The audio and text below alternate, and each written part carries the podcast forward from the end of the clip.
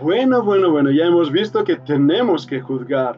No es que si podemos o no podemos, sino que tenemos, hay cosas que tenemos que discernir y hay juicios que solamente Dios puede hacer cuando estos se tratan de establecer una sentencia, ¿verdad? De condenar. Pues muchas veces es Dios solamente quien debe condenar, nos toca a nosotros. Pero discernir, saber, juzgar el bien y el mal, los frutos, los tiempos en que estamos viviendo, eso nos corresponde a nosotros. Vayamos ahora a hablar de esa palabra discernir. La palabra viene del término griego anacrino. Quiere decir distinguir o separar con el fin de investigar. La palabra es crino. Quiere decir examinar exhaustivamente. Por eso está la palabra ana, que es un intensivo. Anacrino. ¿Lo ves? Investigar intensamente. De ahí significa examinar o escudriñar, interrogar, celebrar una sesión judicial preliminar anterior al juicio propio, es decir, presentar las pruebas. Y, en ese primer interrogatorio, que implica que ha de haber más a continuación, se haya presente a menudo en el uso no legal de la palabra, es decir, un uso simplemente de presentar las pruebas. Ahí se encuentra en Lucas 23, 14. Dice así.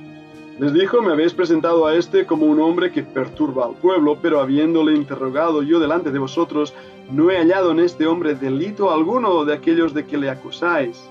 ¿Lo veis? Aquí ha habido un discernimiento, una evaluación de las pruebas presentadas y uno dice, ay, no hay razón para establecer un juicio. Es decir, esto viene antes del juicio. Es ese discernimiento. Y mira también de una forma alegórica. Pablo lo menciona en 1 Corintios 4, 3, donde dice, yo en muy poco tengo al ser juzgado por vosotros o por tribunal humano, y ni aún yo me juzgo a mí mismo. Qué palabras que Pablo utiliza y wow, ojalá nosotros pudiéramos realmente también aplicarlas a nuestras propias vidas, cuando no hay nada en nuestra vida que pruebe haber hecho algo erróneo. O aún más, y ahí viene, viene la lucha en el corazón cuando nosotros mismos no somos juzgados por nosotros mismos. Aquí hay un pequeño dilema, porque es fácil que uno peque y no sienta ni remordimiento por ello. La Biblia nos habla de conciencias que están totalmente apagadas. Pero hay momentos donde el victimismo, el quererse cortar las venas, el sentirse fatal, es inapropiado, incorrecto y pecado. Porque Pablo dice, yo no me juzgo a mí mismo, no presento pruebas en contra de mí mismo cuando no hay por qué presentarlas. Tenemos que tener mucho cuidado, sobre todo aquellos que hemos tenido una infancia difícil y hemos crecido con falta de amor o de ternura, que buscamos la aprobación de los demás y el ser, el ser aceptado por todo el mundo. En cuestión de segundos empezamos a flagelarnos cuando encontramos motivos suficientes para que no nos amen y ahí empezamos a juzgarnos a nosotros mismos de una manera injusta, falta de discernimiento. Bueno, sigamos con las palabras en griego. La otra palabra es diacrino.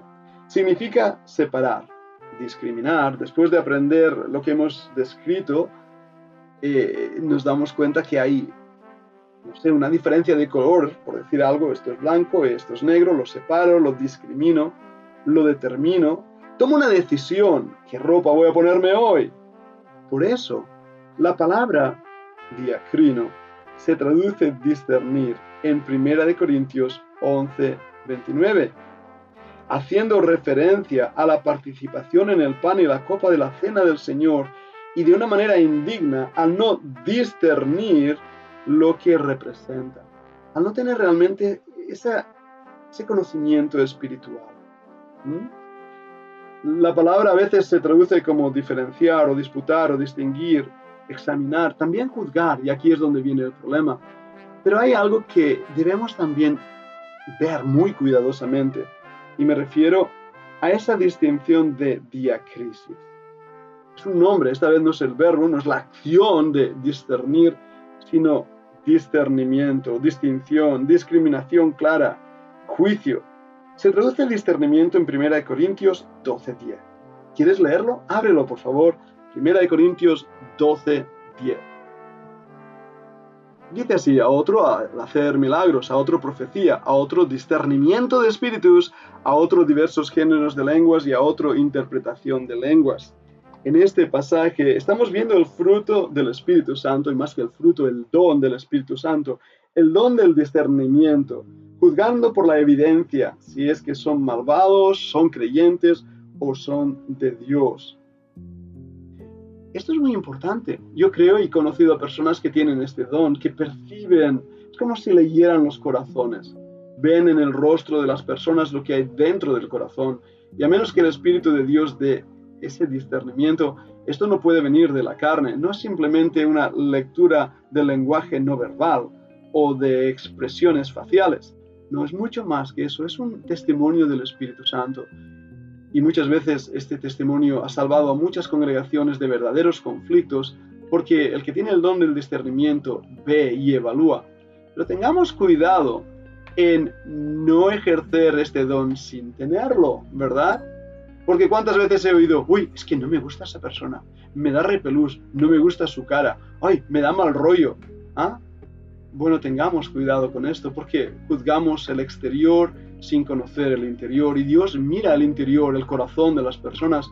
Así que tengamos cuidado en no caer en un falso discernimiento que nos lleve a un error que pueda acarrear muchísimos problemas, destruyendo a personas buenas y sanas y santas simplemente porque no hemos discernido bien sus propósitos o características. Vayamos a un último pasaje en Hebreos 5:14. Dice así, pero el alimento sólido es para los que han alcanzado madurez, para los que por el uso tienen los sentidos ejercitados en el discernimiento del bien y del mal. Qué importante es este versículo y qué gran verdad que está diciéndonos. Fíjate que dice que el alimento sólido, es decir, la carne, son para aquellos que han alcanzado madurez. Y aquí se está refiriendo no a la carne del bistec que te comes, sino a la carne espiritual, al alimento espiritual. Muchas veces encuentro niños en las congregaciones que no entienden las predicaciones y no entienden la profundidad de la escritura y no les puedes dar carne, como dice Pablo a la iglesia en Corinto, porque son niños, todavía necesitan leche, pero algunos de ellos ya tenían que estar comiendo carne. Por eso aquí nos dice las cosas profundas son para aquellos que han alcanzado madurez. ¿Y cómo se alcanza la madurez? Bueno, os pongo este ejemplo. Cuando uno va al gimnasio y empieza a levantar pesas, muy probablemente el primer día le van a doler los brazos, las piernas, todo lo que haya trabajado. Y de hecho en las diferentes rutinas, un día trabajas piernas y otro día trabajas brazos.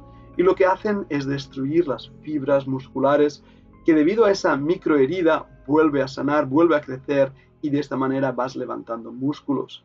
El entrenamiento en el gimnasio duele, pero el uso de los músculos fuerza, refuerza y da vigor a esos músculos.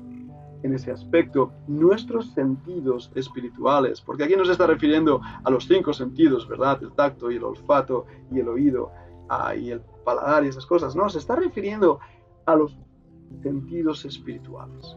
¿Y cómo los puedes desarrollar? A través de una comunión cercana con el Señor a través de un discernimiento del bien y del mal, a través de una profundidad de las escrituras que vas yendo y yendo de luz a luz, como dice la Biblia, en tu luz veremos luz. Y ahí es como la senda del justo, es como la luz de la aurora que va en aumento hasta que el día es perfecto. Y uno se va dando cuenta más y más nítidamente de las cosas que están bien y mal. Y es ahí donde necesitamos pedir a Dios que nos dé un espíritu muy sensible a ese discernimiento para que crezcamos en aquellas cosas que a Dios le agrada. Es así como nuestra vida dará fruto y fruto en abundancia. Es mi oración, es mi deseo que estos podcasts estén siendo de muchísima bendición porque necesitamos aprender a juzgar, necesitamos tener realmente discernimiento, juicios de razonamientos, como también traduce la Biblia del año 1569 esto es, no actuar como jueces de los escrúpulos del hermano débil, como nos diría en Romanos, sino tener sabiduría. La palabra críticos es una palabra también que aparece en el griego y significa aquello que se relaciona con el juicio. De aquí el criticismo, el criticar. ¿Está uno siendo adecuado para juzgar, habilidoso para ello? ¿Está uno criticando a los demás? Bueno, vayamos un momento a Hebreos 4:12. Porque la palabra de Dios es viva y eficaz y más cortante que toda espada de dos filos y penetra hasta partir el alma y el espíritu, las coyunturas y los tuétanos y discierne, ahí está el adjetivo, los pensamientos y las intenciones del corazón.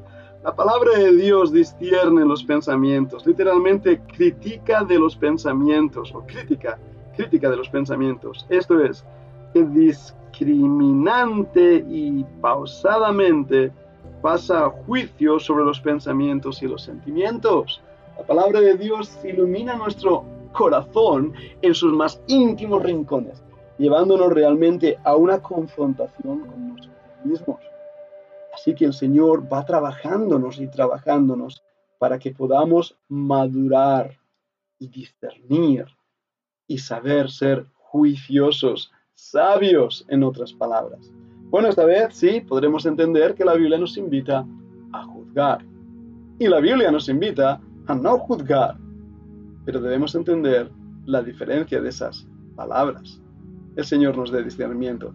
Que Dios os bendiga.